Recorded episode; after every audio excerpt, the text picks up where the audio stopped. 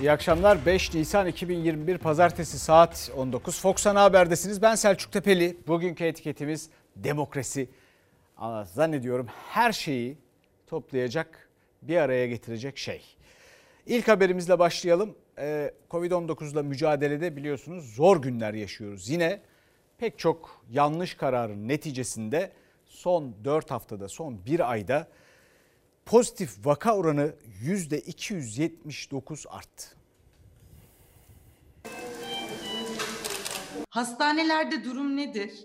Hastanelerde durum korkunç. Hastaları yatıracak yer kalmadı. Rüzgar vardı, şimdi fırtına geldi. İnanılmaz durumda. Uzmanlara göre salgında son pik önüne kattığını hasta ediyor. Yoğun bakımlar doldu, doktorlar hastalara yetişemiyor. Devlet hastanelerinde yer bulmak imkansız hale gelirken özel hastanelerde yoğun bakım servisleri de farklı değil. Üstelik mutasyonlu İngiliz varyantı nedeniyle hastalığa yakalananların yoğun bakıma girme süresi de kısaldı. Vakalar çok ağırlaştı.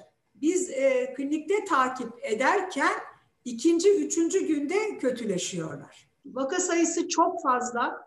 Adeta hastaneler dolup taşıyor. İstatistik uzmanı Zeki Berk'in veriler üzerinde yaptığı çalışmaya göre bir ayda vaka sayısı %279, ağır hasta sayısı %88, hayatını kaybedenlerin sayısı ise %153 arttı. Üstelik henüz vaka artışlarından sonra tabloya yansıyacak ağırlaşan hasta ve vefat sayıları yansımamışken son açıklanan haritaya göre Türkiye nüfusunun %88'i riskli bölgelerde yaşıyor ama uzmanlara göre Nisan ayı tüm Türkiye genelinde zor geçecek. Nisan ayının sonuna doğru vaka sayıları artacak. Şu an mesela e, korona e, hastası olsam gelsem yeriniz var mı yoğun bakımda? Yoğun bakımlarda yerimiz olmadığı gibi sizi yatıramayız. Yatacak yerimiz de yok. Yani COVID-19 hastaları sırada bekler mi? Randevu veriyoruz. Yani bunu söylerken sadece servisleri kastetmiyorum. Acil servislerde dolu.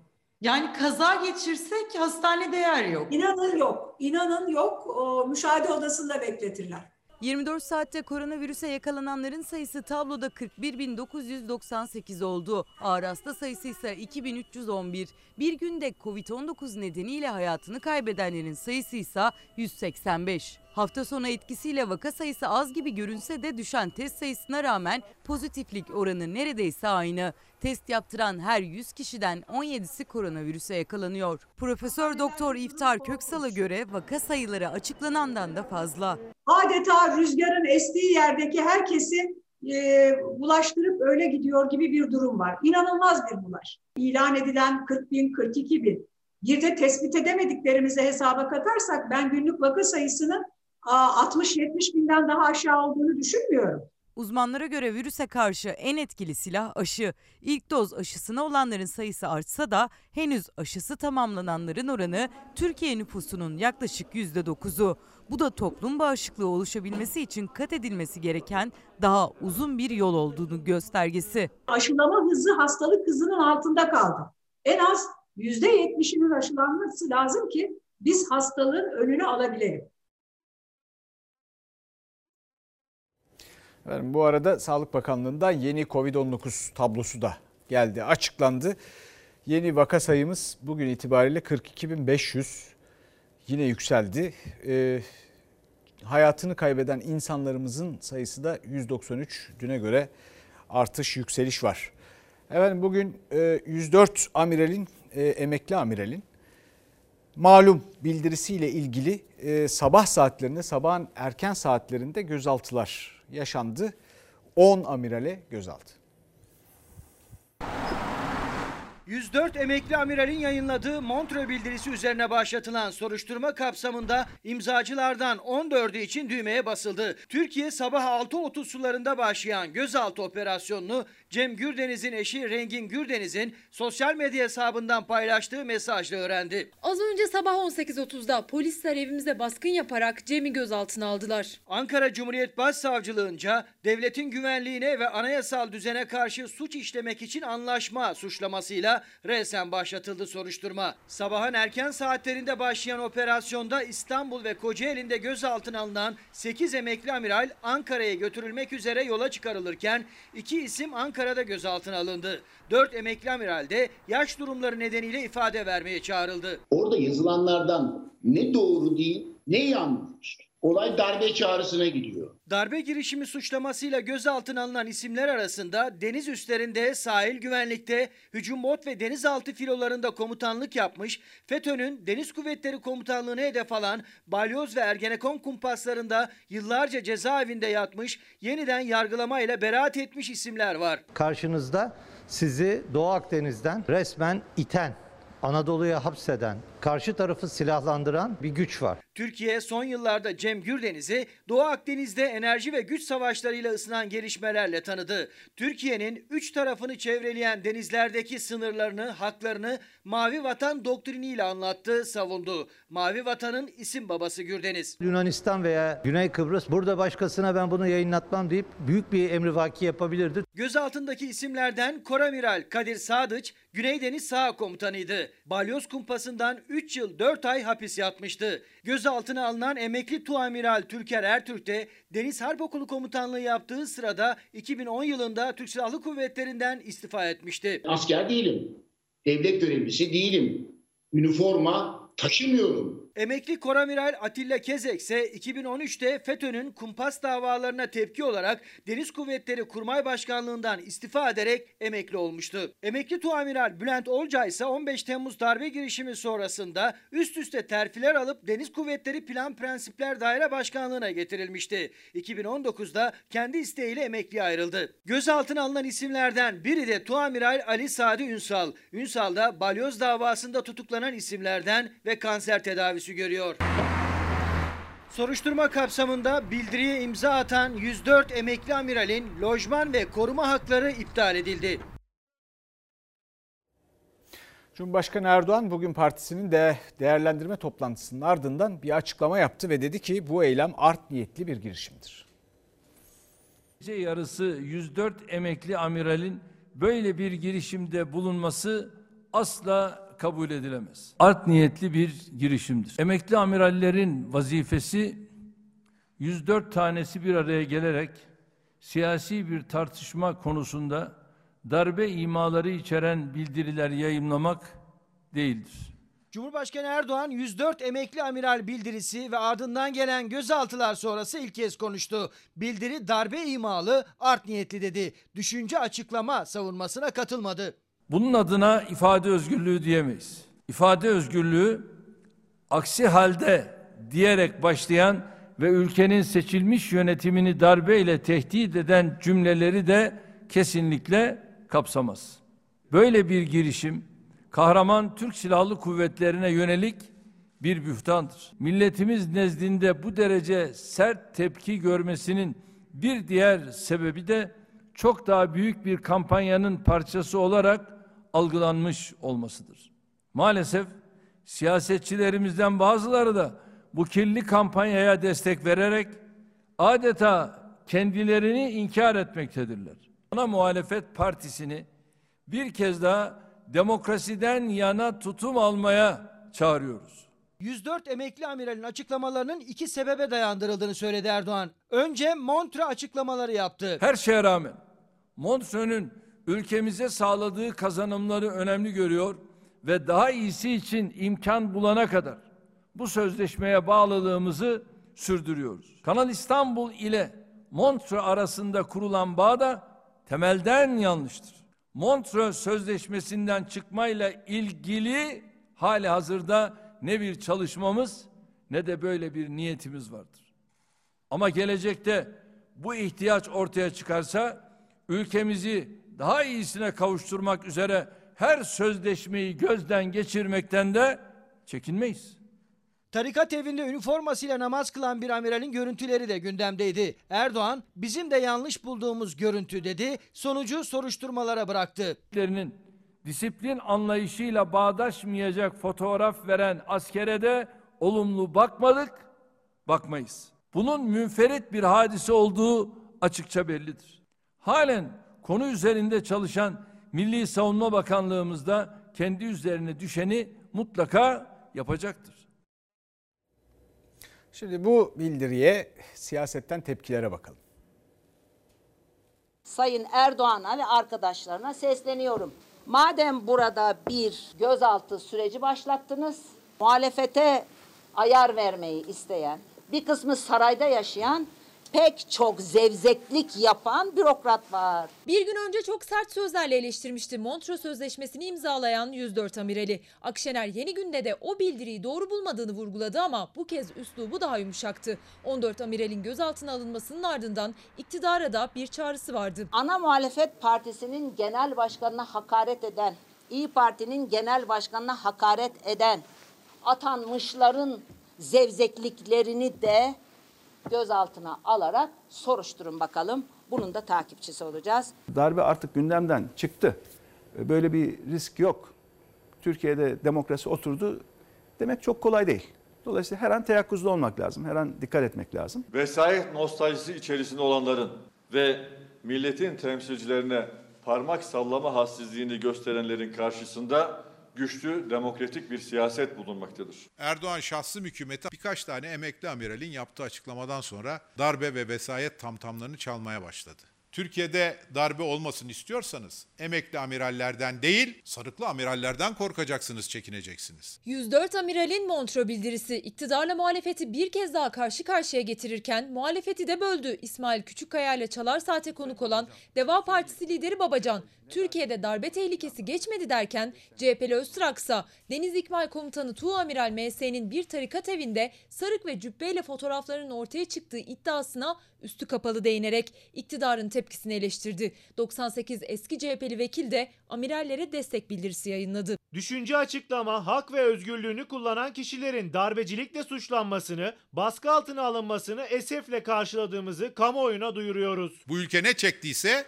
sarayın Türk Silahlı Kuvvetlerine kumpaslarla soktuğu mensubiyeti başka yerlere ait olan generallerden çekti. Ve bugün bir tarikat gitti, onun yerine diğerleri geldi. Böyle bir bildiri bütün arkadaşlarımız rahatsız oldular. Sadece sadece düşmanlarımızı sevindirir. Milli Savunma Bakanı Hulusi Akar da eski silah arkadaşlarının bildirisini demokrasiye ve Türk Silahlı Kuvvetlerine zarar verir sözleriyle değerlendirdi. Osman Öcalan'ı TRT'ye çıkarıp ifade özgürlüğü diyenler, ülkemizin çıkarları için endişelerini belirten emekli amiralleri darbecilikle suçlayıp sabaha karşı gözaltına alıyor. Yıllar önce FETÖ ile ortak kumpas kurdunuz. Şimdi hangi kumpasın peşindesiniz? AKP'nin sahte kabadayıları istiyor ki Cumhuriyet Halk Partisi laiklik elden gidiyor desin. Türk Silahlı Kuvvetleri de muhtıra versin. Şimdi de iş kala kala emekli generallerin açıklamasından zorlayarak bir darbe çıkarmak. İktidardan 104 amiralin bildirisine tepki üzerine tepki yağarken kamu kurumları da harekete geçti. İlk kez bir yargıtay üyesi Ali Doğan bir televizyon kanalına bağlanarak görüş bildirdi. Namaz kılan bir amirali bahane ederek darbe imalı bildiri yayımlayan emeklilerin bu anayasal düzene karşı darbe imalı bildirilerini lanetliyorum, kınıyorum. Üyeden sonra Yargıtay'dan Danıştay'dan da açıklamalar geldi. Bir gün önce de Jandarma Genel Komutanlığı, Türk Polis Teşkilatı, Sahil Güvenlik Komutanlığı'ndan da devlete, millete, demokrasiye, hükümete sadık ve bağlıyız paylaşımları yapılmıştı. Atatürk'ün neyi var neyi yok kaldırırken bu darbe olmuyor. TC yazılarını silerken bu darbe olmuyor. 103 kişi bildiri yazınca darbe oluyor öyle mi? Millet iradesine darbe sadece asker postalıyla yapılmaz. Millet iradesi Mokosen'le de ayaklar altına alınır. Millet iradesine darbe meclisten oy birliğiyle geçen bir uluslararası sözleşmeden ülkeyi tek bir imza ile çıkararak da olur. Efendim bu hususta birazcık vaktinizi istirham ederim. Benim fikrim şudur naçizane. Güzel ülkemizin bu büyük milletin acı te- tecrübeler yaşadığı bir hususta bu tür bir hadisenin yorumu basittir.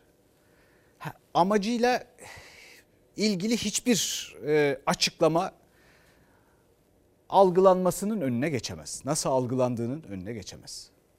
Böyle bir olay karşısında ve elbette daima özgür medyanın yeri demokrasinin yanıdır. Tek seçeneği budur. O da seçilmişler eliyle onlardan başlayarak yürür. Bu konuda demokrasi içinde seçilmişlerin tek rakibi ve alternatifi de yine seçilmişlerdir. Yetkiyi seçmen alır, seçmen verir ve bu seçmene ayrıca bir sorumluluk yükler. Seçmen kendi tercihlerinin yanlışlar yaptığını gördüğünde hayatın olağan akışı içinde bunlara katlanır. Bunu değerlendirir. O bakımdan da demokrasi zaten güzeldir ama zordur. Sorumluluğu vardır ve hak etmek gerekir. Fakat ödülü de büyüktür. Demokrasinin eksikleri giderildiği ölçüde de bu ödül büyür. Yani hem saygı olarak büyür, dünyanın saygısı olarak büyür, hem insan hayatı onun standartları bakımından büyür, ödülü büyür.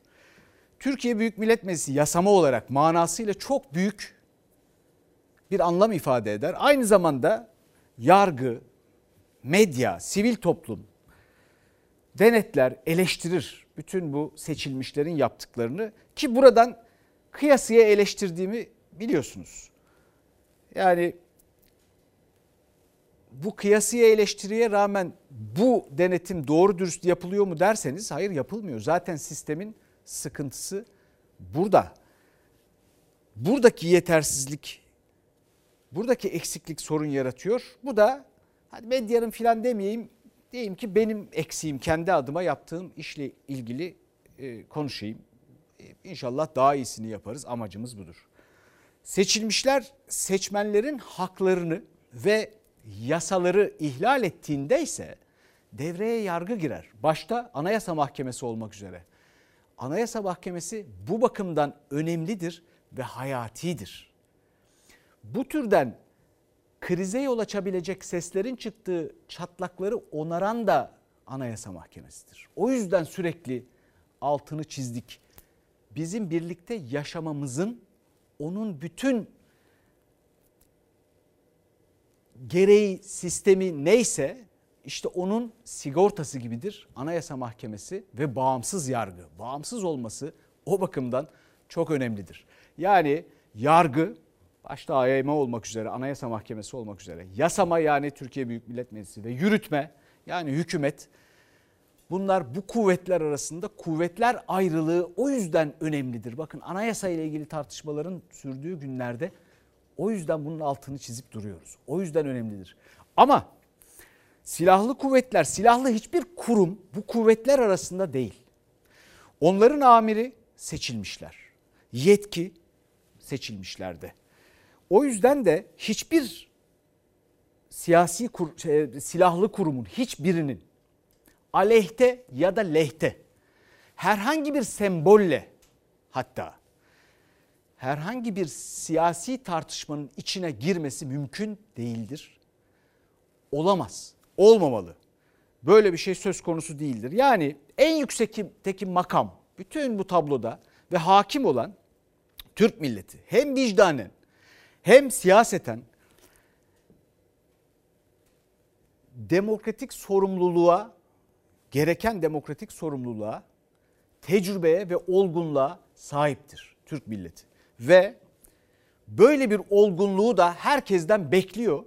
Hiç kuşkunuz olmasın. Herkesten, her makamdan, her görevi yapandan.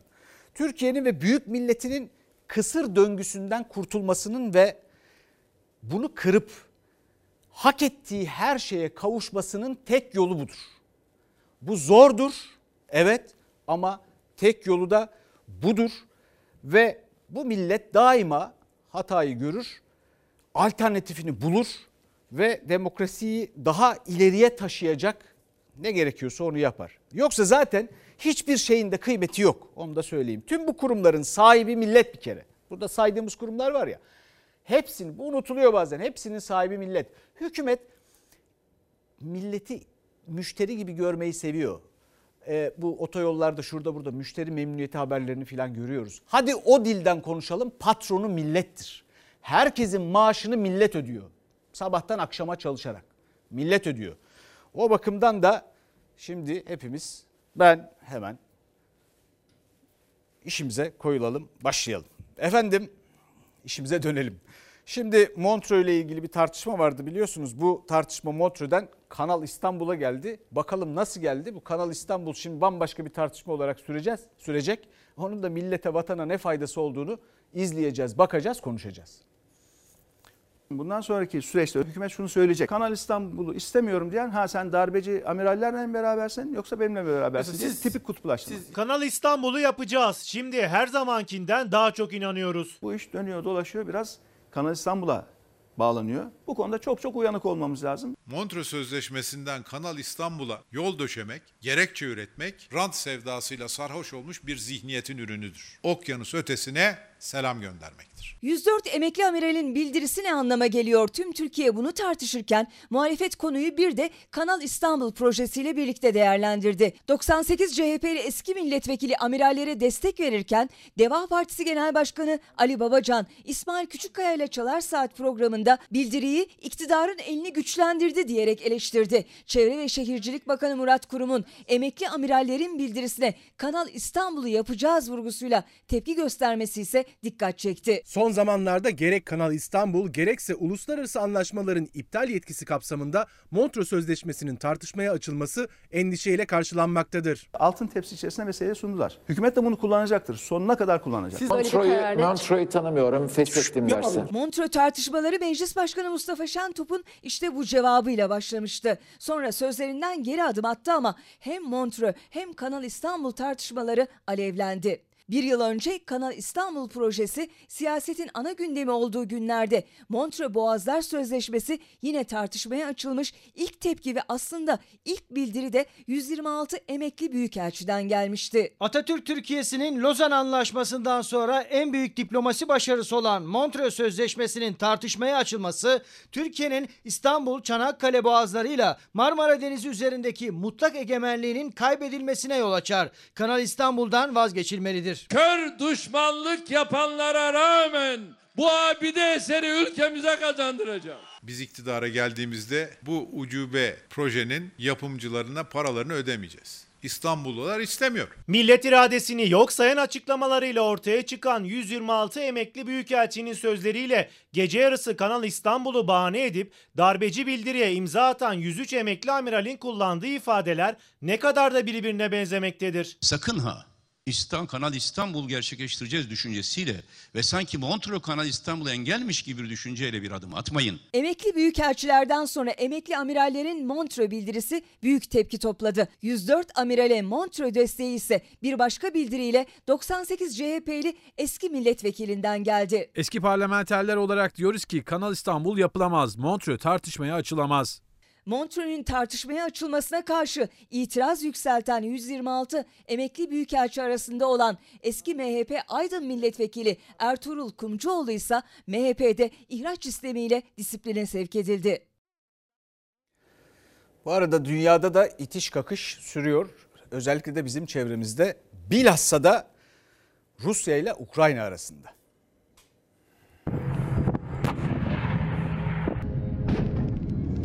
Bir yanda artan askeri yığınak, diğer yanda şiddetlenen çatışmalar. Ukrayna-Rusya arasında gerilim her geçen gün tırmanıyor. Gözler yeniden bölgeye çevrildi. Karadeniz'de sıcak günler yaşanıyor son dönemde. Ukrayna Devlet Başkanı Zelenski 26 Mart'ta Rusya'nın ilhak ettiği Kırım'ı kurtarmaya amaçlayan askeri güvenlik stratejisini onayladı. Moskova askeri yığını artırarak yanıt verdi. Ukrayna sınırına çok sayıda tank, hava savunma sistemi, zırhlı araç ve asker sevk edildi. Benzer hamle Kiev'den de geldi. Bölgede askeri varlığın artmasıyla Ukrayna doğusunda bağımsızlık ilan eden Rusya yanlısı ayrılıkçılarla Kiev arasında ateşkes ihlalleri çoğaldı. Sadece dün 10 ayrı çatışma yaşandı. Batı'ya göre yeni bir savaşın eli kulağında. Amerika ve NATO Ukrayna doğusu ve Kırım konusunda Kiev'e destek mesajı gönderdi. Rusya'yı agresif olmakla suçladı. Son dönemde Moskova'ya yönelik söylemleri sertleştiren Washington, başta Yunanistan olmak üzere Balkan ülkelerinde askeri varlığını artırıyor. Pentagon, Moskova'nın tepkilerine rağmen Baltık ülkelerine hatırı sayılır güç konuşlandırdı. Bölgeye kısa ve orta menzilli füzelerin yerleştirilmesi de gündemde.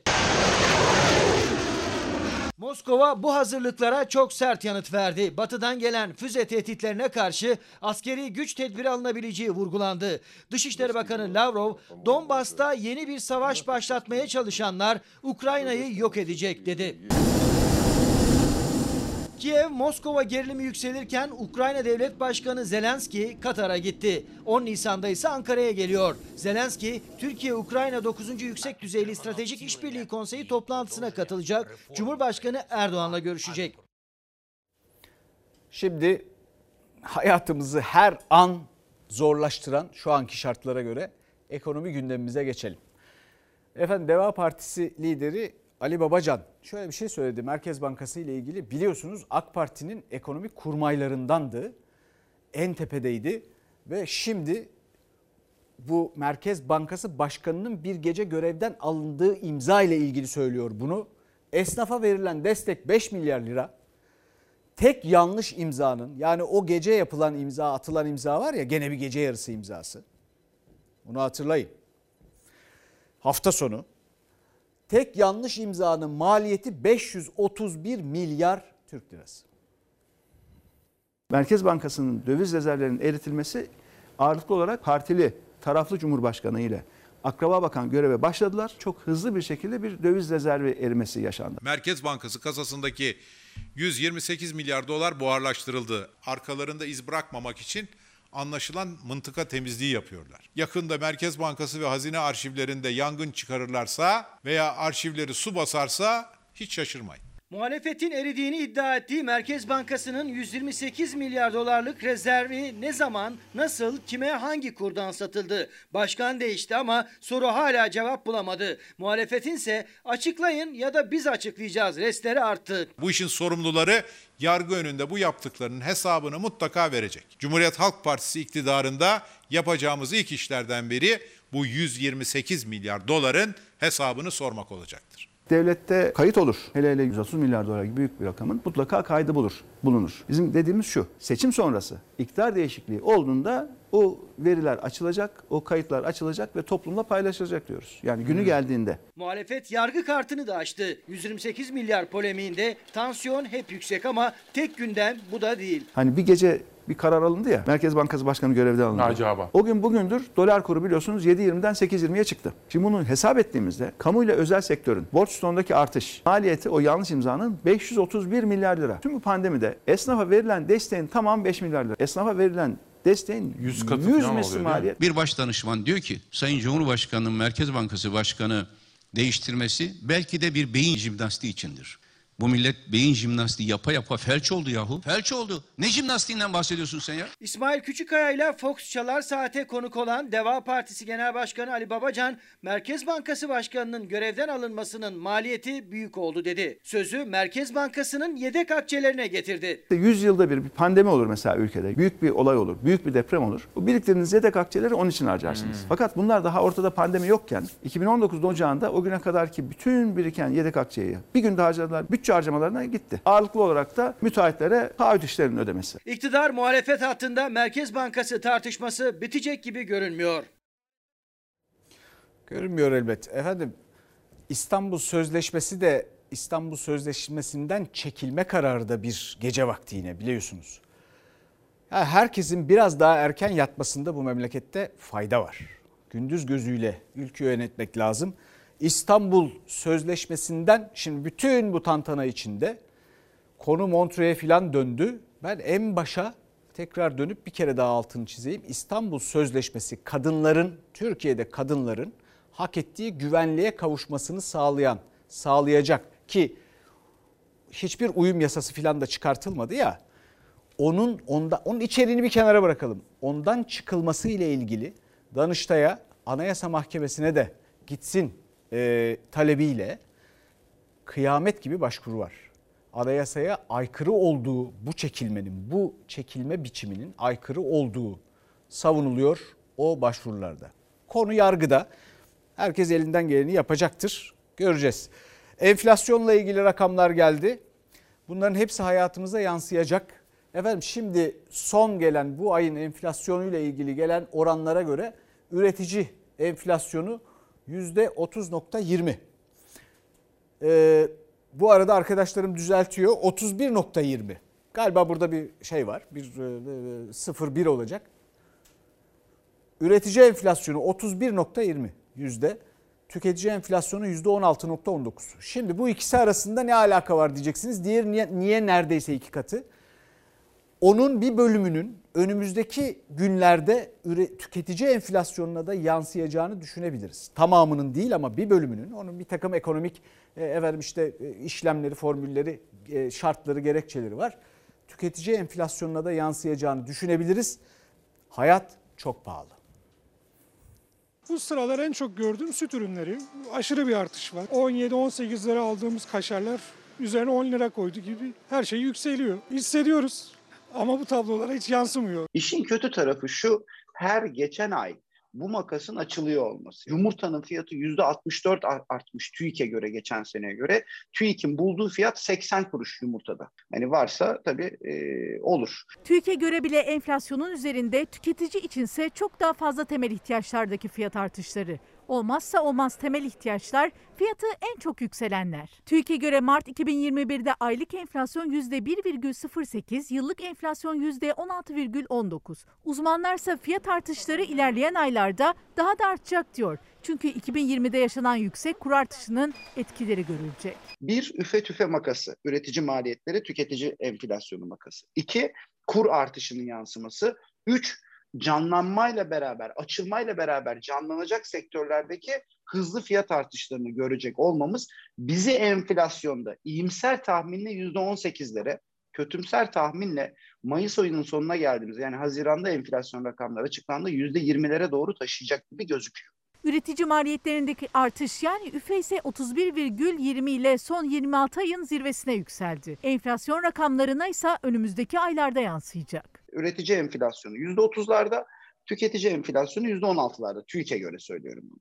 Şimdi bu üreticilerin önümüzdeki aylarda bu maliyetleri tüketiciye yansıtacağı anlamına gelir. TÜİK'in açıkladığı rakamlara göre Mart'ta enflasyon bir önceki aya göre %1,08 oranında arttı. Gıda, eğitim ve sağlık giderlerindeki artış aylık enflasyon oranının üzerinde çıktı. Gıda enflasyonu aylık %1,13 oldu. Tüketici ise bu oranlardan daha fazlasını günden güne hissetti. Yağ fiyatları ve benim çocuğum engelli e, güç alması gerekiyor.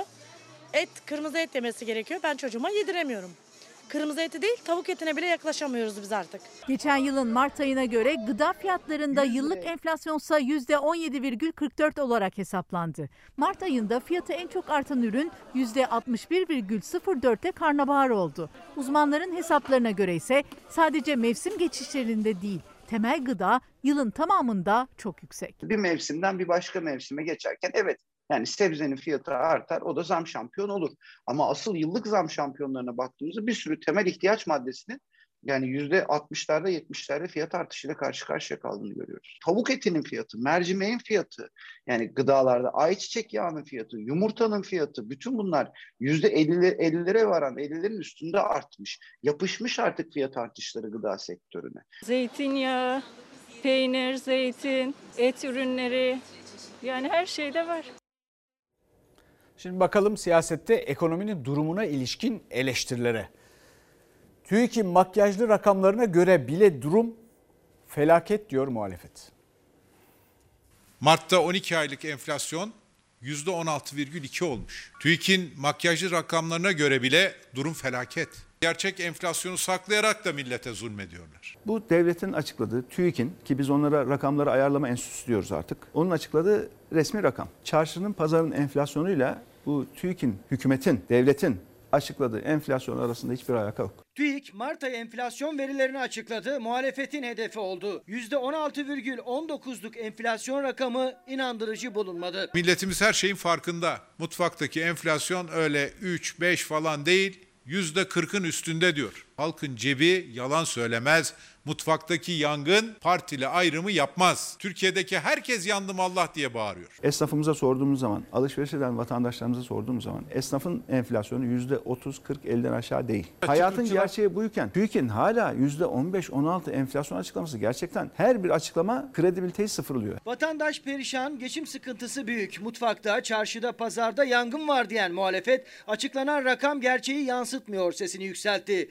İsmail Küçükkaya ile Fox Çalar Saat'e konuk olan Deva Partisi Genel Başkanı Ali Babacan, il ziyaretlerinde sokakta gördüğü manzaraları dile getirdi. Gittiğimiz her şehirde, her ilçede, caddelerde yürürken çöpten yiyecek toplayan insanları gördüğümde çok üzülüyorum. Gördünüz mü? İçim parçalanıyor. Gördük. Ne yapıyorsun diye hatta sorduk. Dedi bir şeyler atmışlar oğlum onu alıyorum dedi. Ekonomik olarak karşımızda ciddi sorunlarımız var açıklamasını yapan müsiyat da hedefindeydi Babacan'ın. Elbette ekonomik olarak karşımızda ciddi sorunlarımız var. Enflasyon, cari açık, azalan rezervler, artan döviz kurları, artan kredi maliyetleri bunları biz yok sayamaz. Yeni mi farkına varıyorlar? Ben hayret ediyorum inanın bu kuruluşlara. Ya bunların çıkıp bas bas bağırması lazım. Biz yanıyoruz, bitiyoruz demeleri lazım. Hepsi korkuyor. Devletin vergi denetiminden korkuyorlar. Kredi ilişkileri var. Kredi ilişkileriyle ilgili sıkıntı çıkacağından korkuyorlar. Yani hükümetin yat deyince yat, kalk deyince kalk dediği sivil toplum kuruluşu olamaz.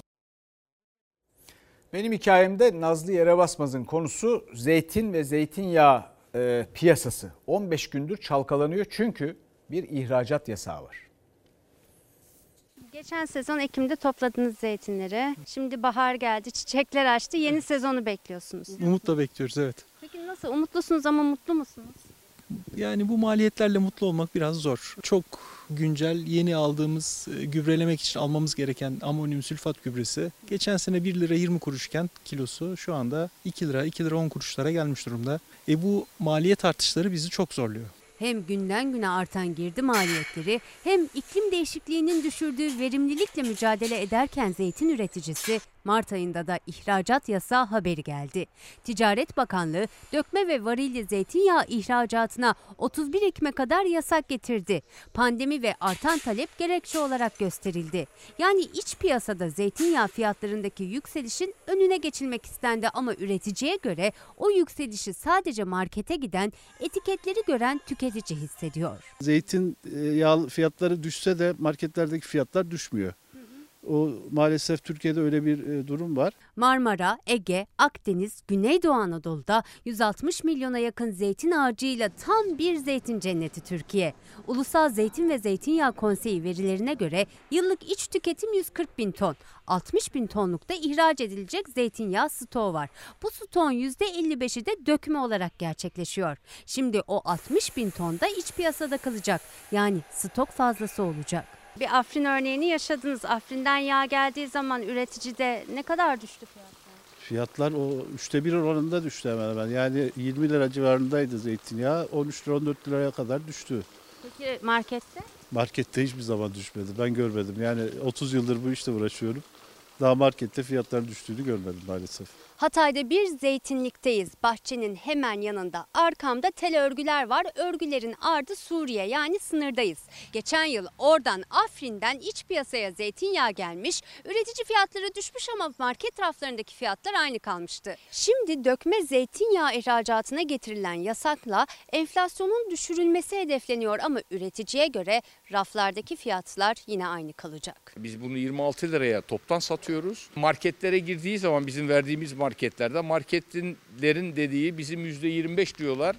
Kar payımızdan vazgeçmeyiz. Bir de aracı da koyunca fiyat bayağı yükseliyor. Devlet büyüklerinden ricamız KDV'nin %1'e indirilmesi. Toptan satışlarımızda %1.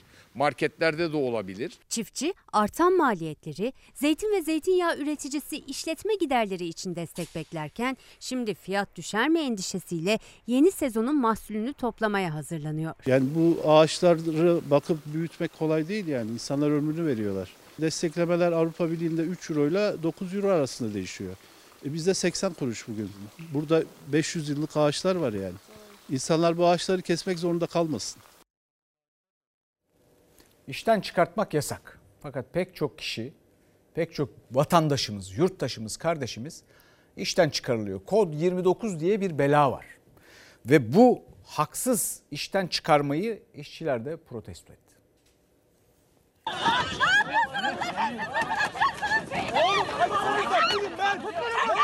Önce sendikaya üye oldukları gerekçesiyle ücretsiz izne çıkarılan ardından da kod 29'la işten atılan işçiler seslerini duyurmak istedi.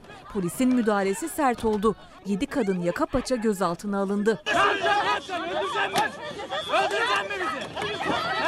Aynı saatlerde aynı mağduriyeti yaşayan başka işçiler de bir başka adreste eylemdeydi. Bizler de haksız hukuksuz bir şekilde kod 29 uygulanarak kod 29'a damgalanarak işlerimizden edildik. Pandemide işten çıkarmalar yasaklandı ancak bu yasağın tek bir istisnai durumu var. O da kod 29. İşveren işçiyi ahlak ya da iyi niyet kurallarına uymadığı gerekçesiyle işten çıkarabiliyor. Ve görünen o ki bazı işverenler bu durumu suistimal ediyor. Çünkü tam da işten çıkarmaların yasaklandığı dönemde kod 29 ile işten çıkarılan işçi sayısı arttı. Şimdi o işçiler İstanbul Aile Çalışma ve Sosyal Hizmetler Müdürlüğü önünde hak arayışında. İşçi Sağlığı ve Güvenliği Meclisi rakamlarına göre salgınla geçen bu bir yılda kod 29 ile işten atılan işçilerin sayısı %70 arttı. Yine son bir yıl içinde açılan işe iade davalarının %80'i kod 29 ile ilgili. O işçilerden biri de Burhan Tan, iki çocuk babası. Onun da işten çıkarılma nedeni sendika bağlantısı ancak işveren tarafından kayıtlara geçirilen neden kod 29. Kod 29 da 9 tane maddeden oluşuyor. Cinsel taciz, hırsızlık, sarhoşluk, uyuşturucu, yüz kızartıcı her konuda var. Kod 29 nedeniyle işten çıkarılan bir çalışan deyim yerinde ise kara listeye giriyor. Kıdem ve ihbar tazminatı hakkından yararlanamıyor. İşsizlik maaşı da alamıyor. Yeni bir işe girebilmesi de zorlaşıyor. İş arayışına başladım. Arasak da bulamıyoruz ki. Çünkü kod 29'da işten çıkmışsın, adam seni almıyor. Yani derdini anlatsan desen ki ben sendikadan çıktım, adam ona bakmıyor. Çünkü sigorta sicilinde kod 29 diyor. Hiç mi vicdanları yok? Bu ahlaksızlık yani hırsızlık, tacizlikle suçluyorlar bizi. Yani bu kadar kolay insanı leke sürüyorlar. Üç tane çocuk var bir şeyler bekliyorlar benden. Alamayınca yani bir çikolata getiremiyoruz. Bir şey alamıyoruz. Üç çocuk babası kanser hastası Ayhan Bostan 14 yıllık PTT çalışanıydı. O da kod 29 ile işten çıkarıldı. Ben üç tane ekmek götürüyordum evime. Ekmeğimi çaldılar. Bu kadar mı işten çıkartılmak kolay ya? Mahkeme süreci iki yıl sürüyor. Ya ben iki yıl içerisinde ne yapacağım? Kanser hastasıyım. Sigortadan yararlanamadığım için tedavi olamıyorum. Allah'ın adaletine güveniyoruz biz. Bu dünyada bize hesap veremeyeceklerse bile öbür dünyada Allah'ın adaletinde karşıma çıkacaklar. Ama bunu bilsinler. Hakkımı helal etmiyorum. Böyle haksızlığa uğruyorlar. Böyle suistimal, öyle bir madde var. Böyle suistimale uğruyorlar. Üstelik bundan sonraki hayatlarında etkiliyor bu. Ve ondan sonra bir de dayak yiyorlar. Bağımsız Türk mahkemelerinin bu konularda vereceği kararları merakla bekliyoruz efendim. Şimdi İstanbul Bağcılar'da evlerinin yıkılmasını sevinçle izleyen vatandaşlarımıza bakalım.